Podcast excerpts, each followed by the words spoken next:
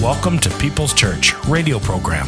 If you find this broadcast to be helpful, please let us know. You can call us at 780-539-0572 or email mail@peopleschurchgp.com. We're going to be talking about something really core to just about anything in life today, no matter which way you want to apply it first. When we learn how to apply servanthood in our life is when we have learned how to really be productive, build great relationships, build legacies, and do the kinds of work in this world that goes on to the next generation. And so it's really important for us to focus here today on our own journey as I talk about this particular subject. This is something that's a lifelong practice, a lifelong learning. You never actually get to the end of the training of being a servant. God just keeps upscaling the challenges, both outside and inside. A servant is first formed on the inside. It's not a formation on the outside. It's nothing that you can just start into with the deeds of what your hands can do. It starts on the inside with the heart and its positioning. It starts on the position of the heart before whatever you choose to serve. Here's what I do know. Without a doubt, you are going to serve in this life. It was Bob Dylan, the great songwriter, poet, that wrote his first Christian song that went something like this. You gotta serve somebody. More or less, the position is, you will serve. Sometimes it's just ourselves, we know that, and we'll be brushing up against that today. Sometimes it comes down to serving in this planet only for the things that are going to benefit you, advance you, give you what you want in return. But that service that doesn't start in the heart of a servant, it can start anywhere. It can just start in applying your time, your energy, your gifts, your skills. So what we talk about today is really a matter of the heart, and it is the heart of the matter. Here is God's fourth purpose of my life. God shaped me to serve him. So you are called to bless.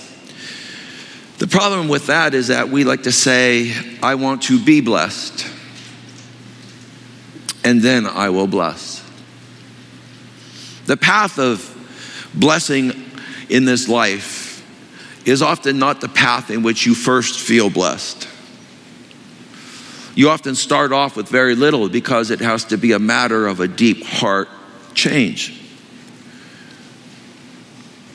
Otherwise, what you use with your hands will only be to your own glory and to your own fame. We are called to be a blessing in this world. And we're going to take a look at the flow of God in that, because there's a real flow of servanthood that needs to be recognized by the Christian. The fourth purpose of your life is simply, God shaped me to serve him. Sounds like a simple statement, but look at the verse that it's tied with. In the first four words of this, we are God's workmanship.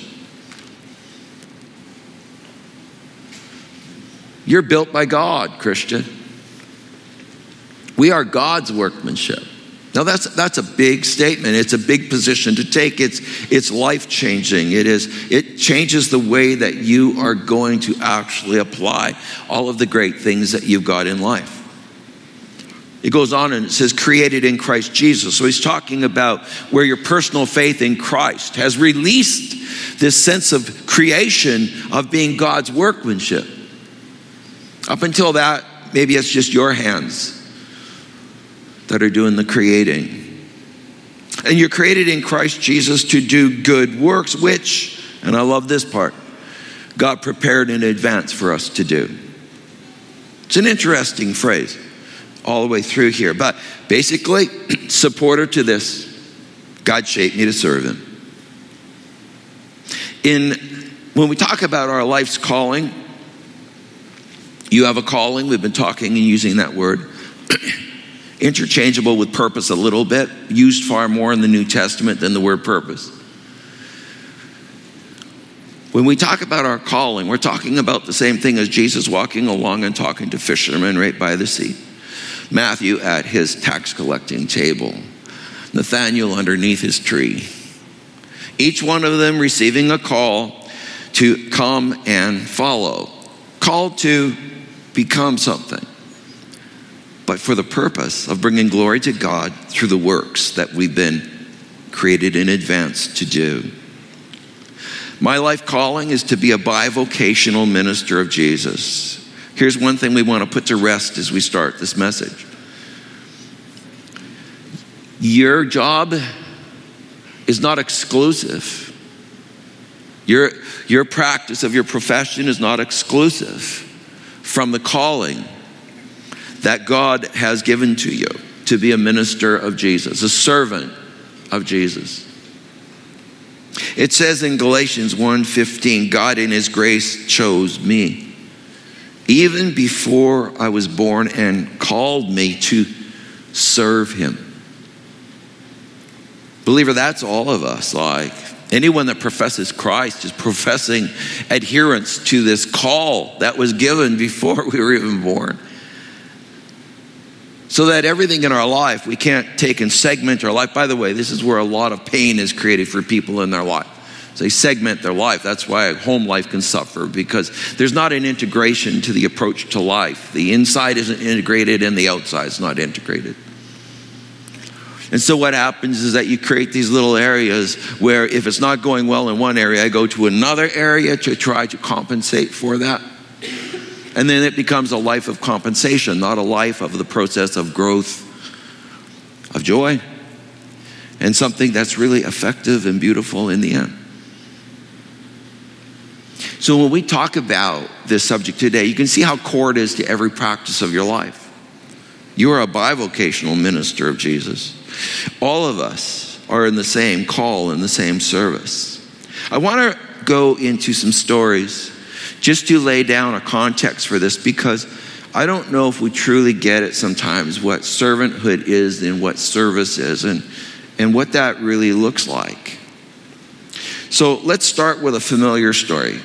And the first familiar story we're going to start with is with a son who decided one day he wanted to go and launch out on his own on the credit card of the father. Anybody know which story this is? Dad, give me the money. Give me the inheritance. I want to go. This is a particularly interesting story because, I want you to focus on his position with the father. He's a son. He's the youngest son. He's part of the family. Let me just read the story quickly for you, and then we will make a few comments as we go through to illustrate the point further. Jesus told them this story. A man had two sons. The younger son told his father, I want my share of your estate now before you die. It isn't like self-centeredness interesting. So his father agreed to divide his wealth between his sons. A few days later, his younger son packed all his belongings and moved to a distant land. Just left the father. Stepped out of sort of the relationship in any active present way. And there he wasted all his money in wild living. About the time his money ran out, a great famine swept over the land. Circumstances in life are going to come. These wouldn't have been unique. There's all kinds of famines in life, not just food, right? You might be in a famine right now. You might be in a famine in your relationship. You might be in a famine in your mental or emotional health. You might be in a famine in many different ways. What's a famine? I'm hungry and I don't seem to have anything on the plate. I can't find food.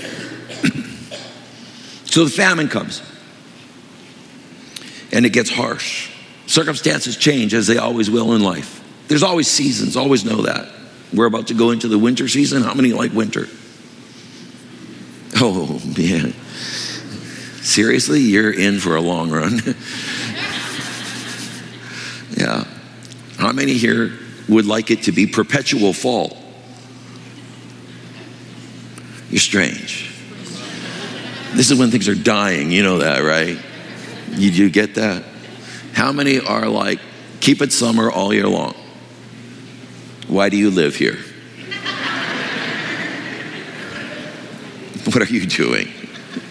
How many say, nah, there's nothing like spring. That is the peak season. I'm definitely a spring person. I could live with this all the time. Few, go wash your hands. You're muddy. It's just mud. Look, every season has got its unique things. Everybody's got their favorite, I guess. The fact being that the season came to this kid and it put him into a very bad place. A place where he was actually in famine. It's an interesting thought, and it was a great famine. It sweeps over the land. Everybody's in it. Everybody's in it. Can you think of a famine everybody's in right now? I won't even mention the name because I'm tired of the name. And he began to starve. What is society starving for right now? Well, he persuaded a local farmer to hire him, and the man sent him into his fields to feed the pigs. This is a Jewish boy, understand this. When he finally came to his senses, great phrase. Oh, I better read the top one. She wants me to read the top one. I'll read the top one, Joel.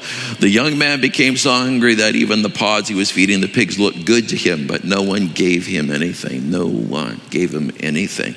When he finally came to his senses, he said to himself, at home even the hired servants have food enough to spare, and here I am dying of hunger.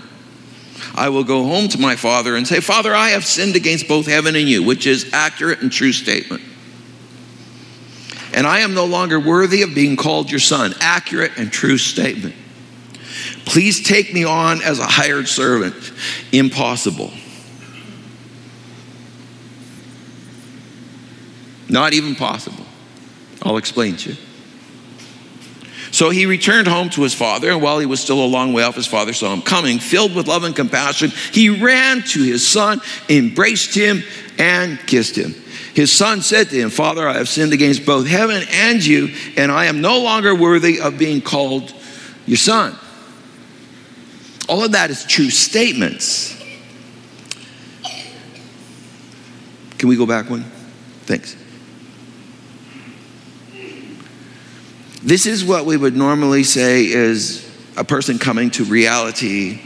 And they're saying, you know what, I've failed so badly that this reality means I don't even deserve to be this anymore. Now, there's something to be understood here really quickly. When he first went to his father and said, Father, give me my portion. Did he deserve the sonship then?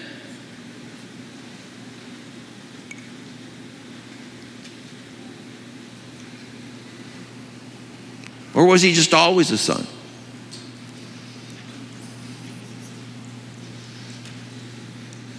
He was born into that house, and that's why the born again into Christ has the same context. You're born into sonship. You don't deserve it. If you can make a list of things you deserve from God, I would love to see that list.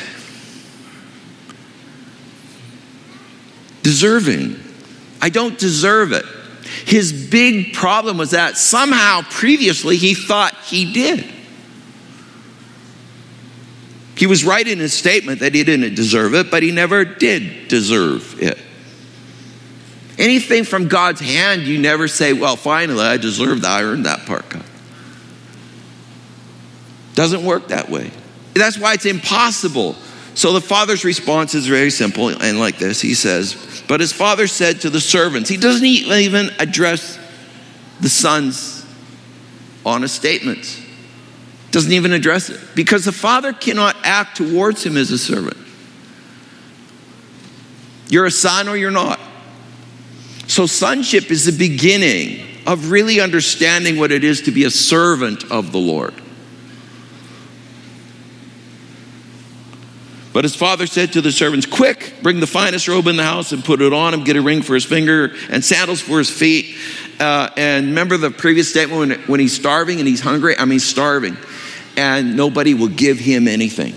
But when he steps into the Father's realm, when he himself avails himself of being the son of a father and lets the Father be the Father, all of a sudden, all these things just come his way.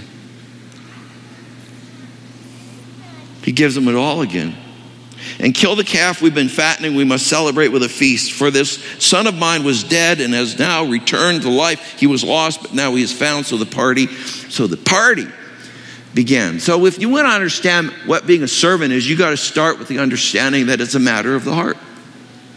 It's a matter of God being your personal Lord and Savior. That's your beginning. Now, believer, that being the case, this is where the son was getting it wrong up there. I'm going to put two words up here. And so the first is a basic need that we all have in our life. We all have this, whether we want to admit it or not. Boom, boom, boom, is acceptance. It's a basic need. Here the Father's accepting the Son in this most amazing way without any kind of list, I deserve this. There's no deserve it list. So he only accepts him on the merit of the relationship of being his son, which is something about love. It's understanding what love is. This word is critical to us to understand what it means to be a servant. Because if you get this wrong, if you get the relationship wrong, then what's going to happen is your service is going to go to serve not him. It's going to go to serve this basic need. Let's put this other word below. Just simple word, behavior. The son's behavior didn't merit acceptance in the world's standards. It just didn't justify that the father should give him the blessings of being a son because his behavior did not line up. It wasn't anywhere. Oh, this is terrible. And I went to English.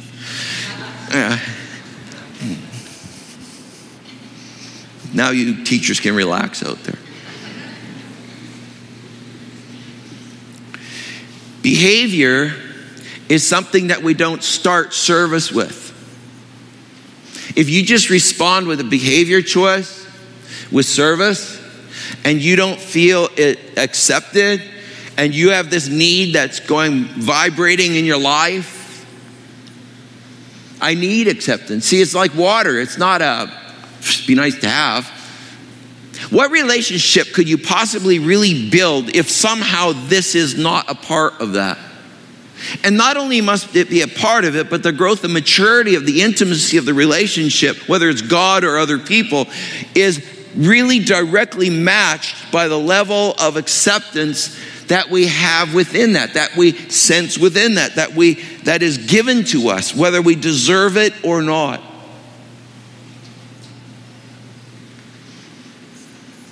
I've told you before kind of the illustration in the story about the couple that goes camping, and they have three kids, and they just let them go play, and they're out in the woods, and the three kids go play, and at the end of the day, their kids are calling them, and no kids are coming, so they go hunt them down, and they find one, and then they find two, and then they say to each other, oh man, it's getting dark, this is a lot of work, let's go. We found 2 out of 3. Does that sound weird? Good. Because the relationship that's meeting these kinds of needs, that has this kind of deep kind of connection that's based on not behavior first. That was the nasty kid anyway. Never listened. You know how hard they were to work with? They were so hard-headed. This kid, hey, this is a great day. Leave him with the wolves. Let's go.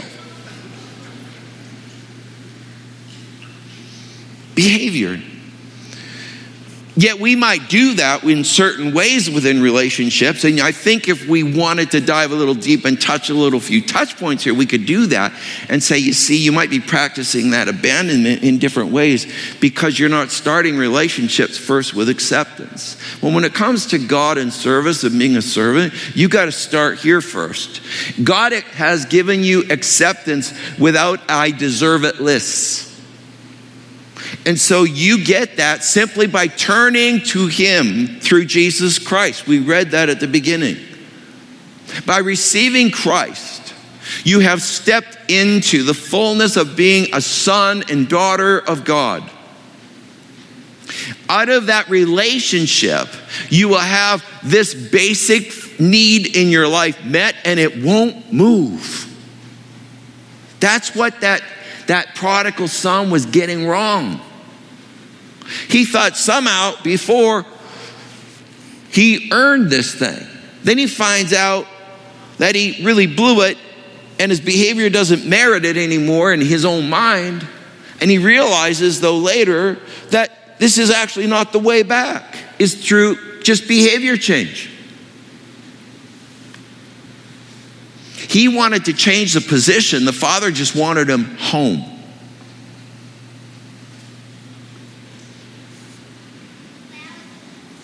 Those are powerful thoughts, aren't they?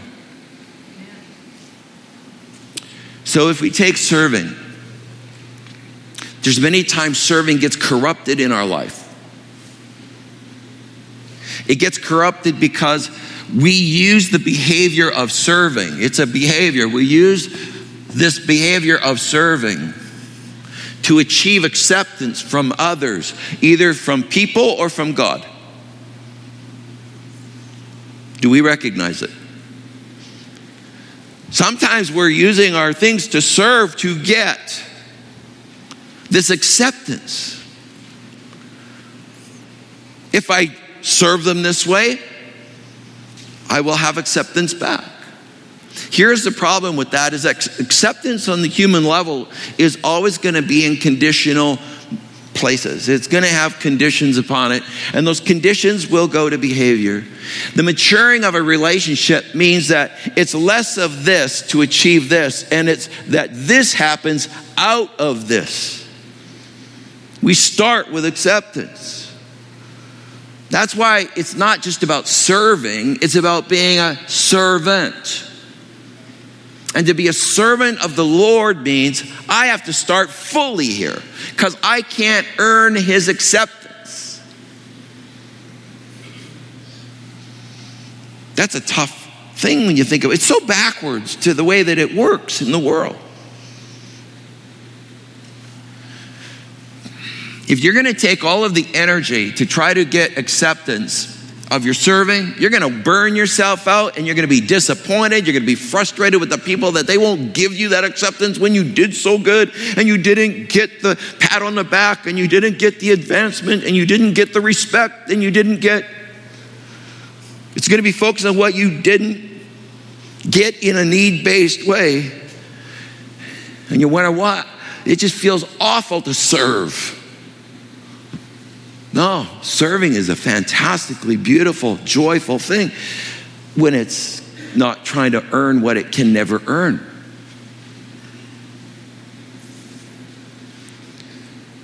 Now, here's how the flow should go. The flow should go to behavior, and then from behavior into processes that bring honor to God, that build you as a person, make you stronger, because you are literally called to bless. You want to bless your family? I guarantee the more that you will work at just acceptance, using behavior to accept, you're going to run out, and you're going to get frustrated, and you're going to get hard inside because they never, ever give me back the acceptance. They don't celebrate me. They don't fill, there's a lot of blanks to fill in on this. I don't want to belabor this too much, but if you don't get this, like, the rest of this isn't going to really make sense. As long as you're going to use serving, which is a behavior, for acceptance, you will fail, and you will feel extremely frustrated and angry with people around you and disappointed, and you'll have a trail of relationships behind you in which you will become more really, calloused and really negative about human relationship and helping others, being a part of other people's change. You'll hold back from engagement where the roads cross with people. There was a guy that came to the church years and years ago. Funny story. Years and years ago. I mean, I'm talking mid-80s. So he comes to the church, and there had been fires up north, Fort Nelson area. And so there was basically the town had been dispersed to a large degree. And this guy comes, and he walks into my office, and he said, you know, like my family, you know, we are in need this way, we're in need this way, and we're fleeing the fires from up there and all of that. And so, of course, my thing is, oh, man, I didn't have much. I mean, really. So I said, I'll help you. So I said, look, I'm going to have you go out to my acreage, and I'm going to get you to do a little bit of chainsaw work. Then if you work chainsaw, oh, yeah, I'm good with that. So gave him some chainsaw work to do, and I'll pay you this amount at the end of the day. I was going to give him this is mid-80s, give him a couple $100 at the end of the day so could help him and his family. So he goes out to my acreage, and he does the day. I give him the $200, and it's the next day I hear from others that say, this guy's going around with this story.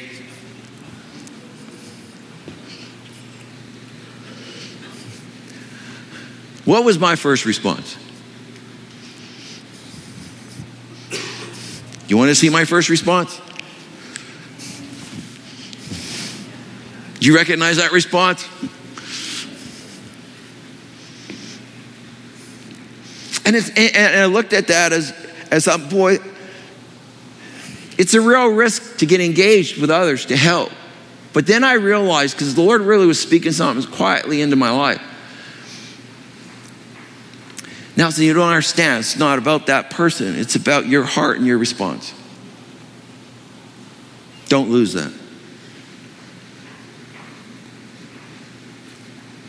Oh, by the way, I showed him which trees to cut down. He cut down all the wrong trees. I had to redesign the whole placement of the house and everything. All worked out in the end. The fact is that if you're going to be waited on, is this worth it? Is that worth it? Is that you want to be hearing whether God says this is where He wants your response to be, because it's about your heart that He wants you to manage this and get the flow going the right way. So you have a process of growth and a heart that can dive into things that are coming your way in life without trying to achieve acceptance through them. And you can build clean relationships because you're not working for this, you're living in it.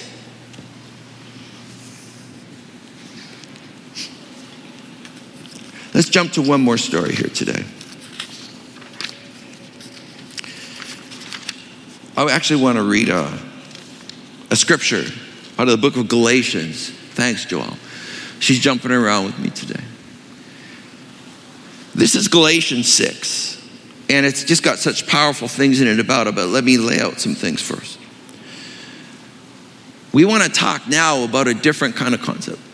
Not just the idea that you got to have clean kind of build clean things in your life by making sure that behavior is not being used to achieve things that can only come through love and relationship. The next thing, otherwise you're going to be manipulating, controlling people with all of your strengths, and that's horrible. It's for you.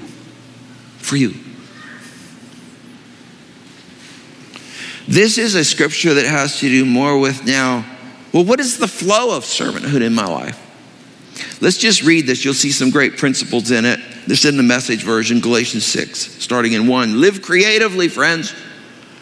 If someone falls into sin, forgivingly restore them, saying save your critical comments for yourself. You might be needing forgiveness before the day's out. Stoop down and reach out to those who are oppressed. Ooh, service. Share their burdens and so complete Christ's law. Love your neighbor as yourself. If you think you are too good for that, you are badly deceived. Make a careful exploration of who you are and the work you have been given. You see how he first goes, you need to explore first who you are. 301 coming up next Saturday. You need to explore some of your wiring. You got to explore how you're wired and shaped. He's saying explore yourself first. and then the work you have been given, and then sink yourself into that. Don't be impressed with yourself. This rise and fall on this. This is if I really hit the mark in behaviors, leading, acceptance, and everything else in my life, then I'm going to be on such, here's how my journey looks. Woo, woo, woo, woo, woo, woo. Up, down, up, down, up, down. Woo, yeah, party, look at this. I won, it was great. Oh, this is terrible. This is absolute, I am an idiot. Oh, but. Of course, I know you don't recognize it, but to take it from my life, all right?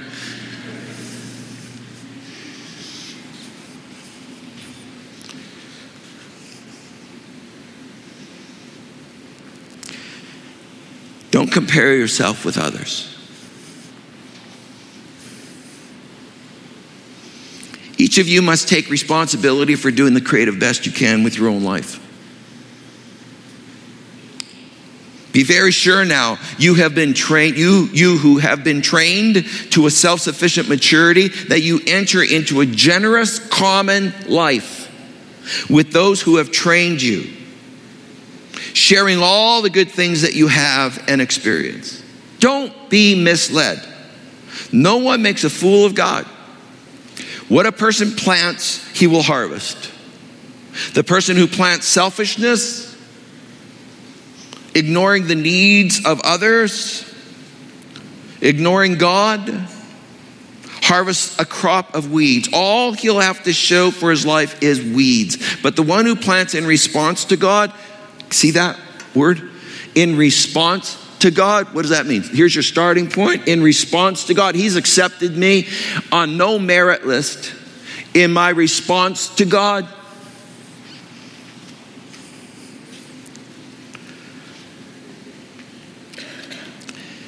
letting God's Spirit do the growth work in him, harvest a crop of real life, eternal life. So let's not allow ourselves to be fatigued doing good. I was in a conference, a leadership conference, one of ours in Uganda some years back. And maybe one or two of you were with me on that trip. You might recall a guy by the name of Pastor Mark. He did a message at one of the leadership conferences. So we had him speak at this conference also. And he did a message on just do good. Go do good. Such a good message. Let's not allow ourselves to get fatigued doing good. At the right time, we will harvest a good crop if we don't give up or quit. Right now, therefore, every time we get the chance, let us work for the benefit of all. But look at the starting point. Starting with the people closest to us in the community of faith or other believers. So there's a flow. He's saying, you got to be doing good, and it's got to come out of this model of God, God's love and no merit list. I have this salted away. Now my behavior serves the one that gives me my needs met. I don't have to try and manipulate, control to get my this kind of need met. I can take that strength of being accepted and drive it through my gifts and my talents and my energies, everything that I've got in my life, to the glory of God, a process which exalts him and a process which builds me on the inside. And that's how the Spirit of God builds us. So he's saying you start in the church. Next story. This next story is a story that is pretty cool. Starts with I'll start it this way because John, it's recorded in all four Gospels. But I want to start with this part of it. John records this detail. A lad, a youth, a young fellow. He goes to hear Jesus speak one day. And there are thousands of men besides the women and children that have gathered. In fact, on this particular day, it identifies that there's 5,000 men that have gathered and besides the women and children. And so you're talking about, I don't know how many thousands of people, because even the lad that we're about to talk about, he wouldn't have been listed or counted. So imagine this gathering of thousands of people, and this lad has come, but he set out that morning really early because he heard Jesus was going to be there, and he was the one that came prepared, and he had brought a lunch. Do you know this story? He brought a lunch. And in bringing the lunch, that was for him. He had made personal preparation for himself. You need to do that. There's nothing wrong with that. But when he got there, he collided with a bigger need than his own. When he got there, the need wasn't just anymore his own rumblings in his own stomach when it came to late in the day, because late in the day is when Jesus identifies the need and the disciples identify the need that there's a bunch of hungry people still here. It's an interesting story. You can imagine that lad sitting through that entire day and holding his lunch, and he's so engrossed with the teaching and what's happening or at the crowd and interactions with Jesus, and he doesn't even get to his lunch. And it's already late in the day, and he hasn't eaten it. His mom had packed it for him, set him off that day on his little journey to go hear Jesus talk. When it comes to Jesus and the disciples, Jesus is about to teach them some remarkable truth. We're going to zero on one or two layers here. The first is that Jesus tells his disciples, feed them, because they come and say, these people are getting hungry, Lord. Dismiss this day. Come on. Call the meeting, just like you say in my messages. Call it. Okay. It's like, let's end this now. Send them home. They're hungry. And Jesus turns back to his disciples and he says to them, you don't need to send them home. You feed them. The disciples took that and looked at it and said, what? You see, they weren't in touch with a few deals that he wanted them to understand. So what he said was, you feed them. So they go and see what they can find in the crowd. They can't find much. They come back with this little bit from this youth, this lad. And it's brought to them, and the disciples take it to Jesus. And when they take it to Jesus, they're all like, what are we going to do? If we're going to feed them, this a year's wage couldn't buy enough to even cover their hunger right now with this crowd. We could take a year's wage and we can't feed this crowd today.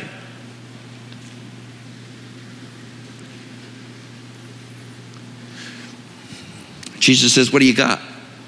Well, we have a few loaves and a few fish. And Jesus just said, give it to me. Now, what in this story, first off, I want you to notice the flow. The lad comes prepared to meet his own need. I hope you're looking after that area. I hope you are working hard to provide. I hope that you're managing your life and stewarding what God gave you. And I hope that you are looking after things the best way that you know how. But the fact is, he gets there that day and finds there's a bigger need. So then what happens is the call goes out. The disciples start combing the crowd. We're looking for food.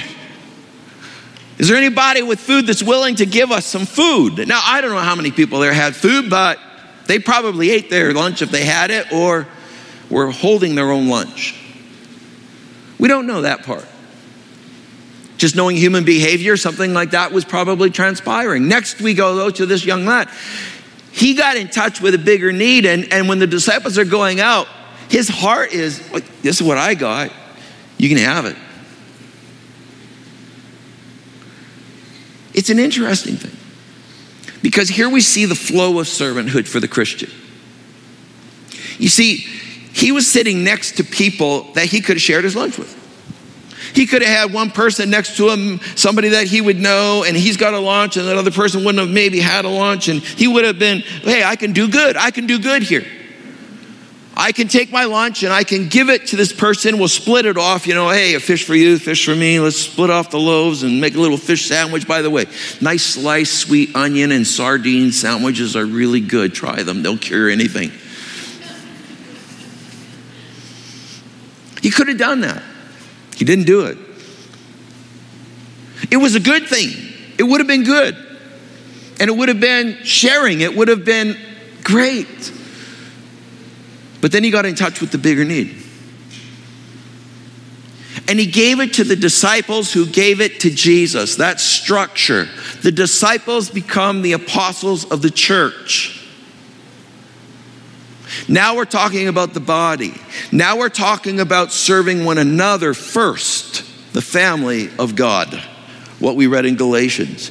Now we're talking about looking after each other, and through that, there's another principle that will kick in. Not just being good-hearted and sharing with one person next to you, but being good-hearted and sharing with that which can create multiplication.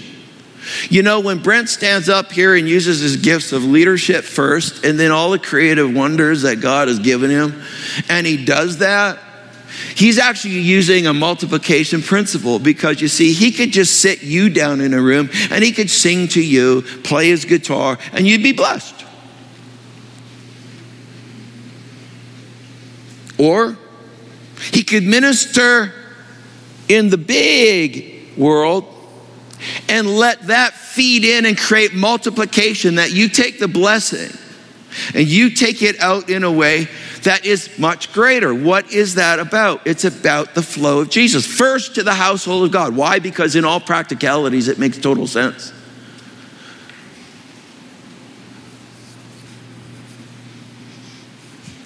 We want to live the multiplication principle, and that's why Jesus talks about us being his church. Together, we make each other strong. Together, we serve one another. Together, the flow goes in, and what you do doesn't stay just you and one other person. You are moving that energy and that gift right through the entire body. Everybody that is serving even this morning in any capacity whatsoever is doing amazing things in multiplication. If you're sitting and watching this online, you're part of the multiplication. We have people watching, by the way, all the way from farthest part in BC right over to Nova Scotia. I know you. See, they bring it back then. In the hands of Jesus, what does he do? He just takes the bread and fish and does what only Jesus can do. We can bring it to him. We can offer it to him. We can give it. But only Jesus can do this. He breaks the bread, he breaks the fish, he gives it back to the disciples, back to his church. The church brings its offering of service. Here's what we got, Lord. Here's what we bring to you. And he takes it, he breaks it, multiplies it, and sends it back out, and he feeds all of these thousands that day. Not a little snack food that a year's wages would have bought them. We're talking about a full-on blown Thanksgiving turkey, cranberries full. I am stuffed. I need to go lay down. I'm so full. And then after that, they gather up 12 basketfuls left over. 12. Now, he says later, did you notice how many baskets you gathered up after, in another point of challenge? He's saying, do you remember that? And they said, yeah, there was 12. Okay, 12 of us, 12. Oh, are you saying something there, Lord? Yeah. You serve me. The church is blessed. It is filled with life and potential and resources every time that we are willing to let Jesus blessed through the church. And that little guy with his little offering, his little thing that he had, didn't just play out a doing good principle. He went to the multiplication principle by putting it into the hands of the body of believers. Gifts, talents, time, energy. It's a powerful principle. So let's come back to your blanks, because there's a lot of people that are saying, when are we going to fill in more blanks? Really quickly again this week. We're just going to run through them. But if you really get this principle of being a servant, where acceptance is absolutely solid, I'm a son first, I'm a daughter first, and now I will serve the interests of my father. But I don't serve it as being my designated, that is who I am. I am first a son, I am first a daughter in Christ. And now I have, because acceptance is secured, I will take my behavior, I will grow my life, I will challenge the inside, I'll search my own heart. As Galatians says, you look inside, you're going to make yourself the best kind of person that you can be so that you can serve your marriage. Can you imagine? Let me say this. I got to go to this really quick here. This is where the number one relational breakdown is in any relationship. We quit serving out of acceptance, and we serve out of behavior. And we start saying, you know, behavior's not so good, I'm not serving. You're changing the nature of the relationship, the DNA. The more that you actually would serve, like we're talking about today, within a relationship, is where that relationship is going to grow in health and in strength, especially when you are serving the interests when it comes to their faith. So let's walk through these things. What will happen if I use my life to serve and bless others? Number one, it will create joy in my life. It will create joy in my life, without a doubt. Here's why. Only two factors. Gets the focus off myself. It just get the focus off myself. This, every time you're going for this, you're focusing like crazy on this to get this. And you get this focus off yourself. Next, using my gifts to help others. When you're using your gift to help others, you're fulfilling the law of Christ, which is love your neighbor as yourself. Of course, it feels great to do good for others. It really, really does. And it's going to create joy in your life. If your connections are more just from the self-centered viewpoint, you are struggling with joy. Number two, it will improve my relationships. If you serve and bless others, it's going to improve your relationships. I just talked a bit about that, but the fact is that your relationship quality is directly tied to the quality of the service that you bring. And if you are working a behavior model, the deserve model, the merit badges, if you are working that model, then the other person is always going to be a disappointment to you, and you are always going to be in a place of disappointment, frustration with them, because they're not giving you back.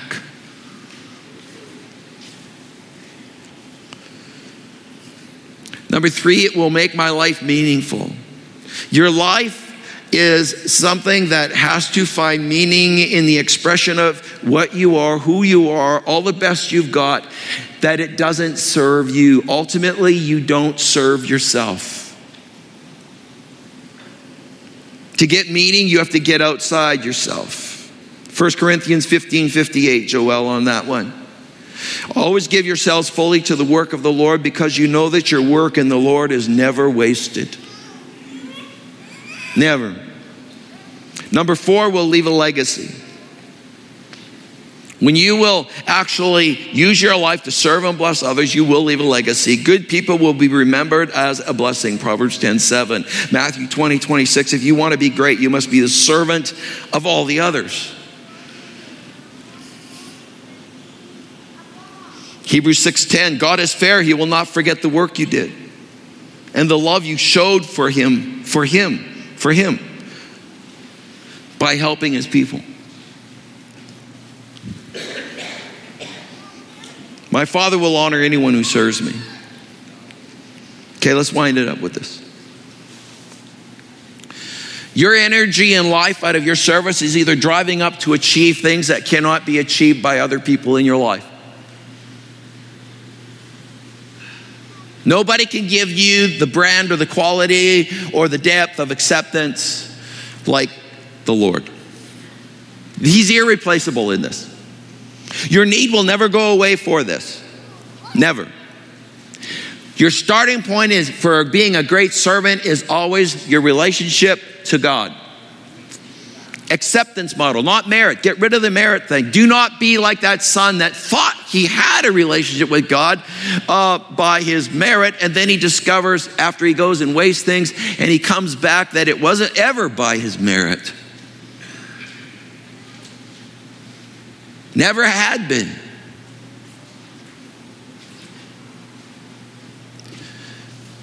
All the energy, if you're doing that merit badge thing, is going here.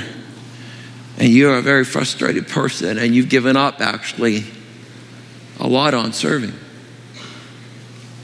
And we, if we won't give up, we will get the result we're looking for, but this will cause you to give up, change the direction.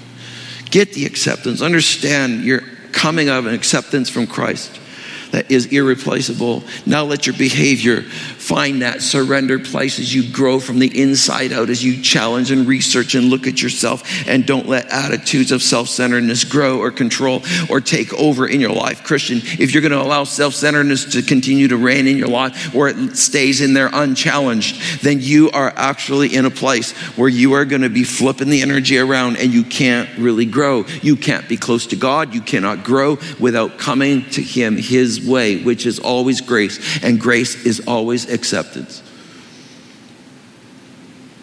Servant, you are called to be a blessing. Not to bless you. You will get that out of it. But you are called to bless others.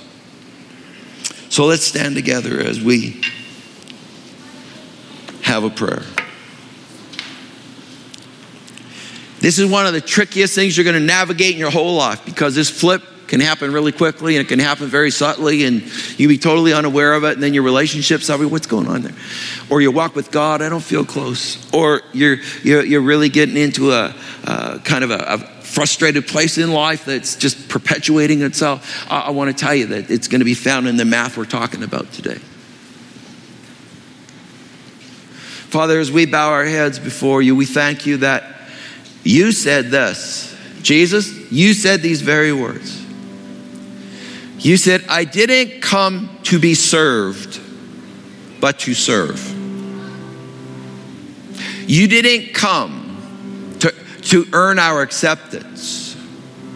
You came because you accepted us. You would accept anybody that would turn to you. And Father, we know that is the truth in grace, that wherever we're at in life, if we turn to you, we will find somebody that has come not to be served, but to serve.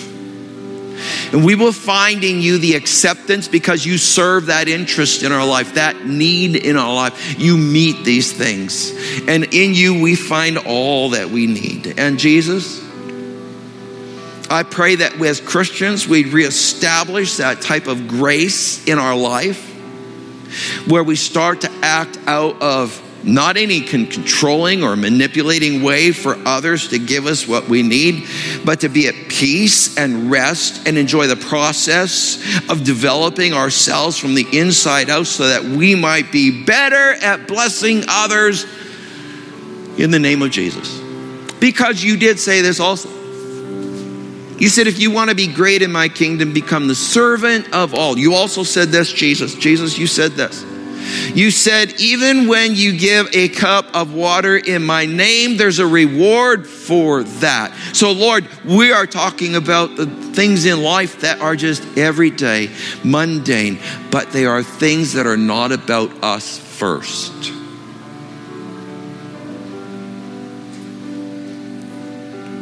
It's about others. And it's about honor to you. And out of that, Lord, we really do want to be your servants, because we are your sons and your daughters. And we want to give, Lord, in this world things that make a difference and they do good, but we don't want to just do it, Lord, in a one-to-one. We want the multiplication. We want to first make the household of God strong. Our ministry is first to your church, Lord. Then it is through your church. Help us, Lord, where we operate in places that are quite just about us. In Christ's name we pray. And all God's people said, amen.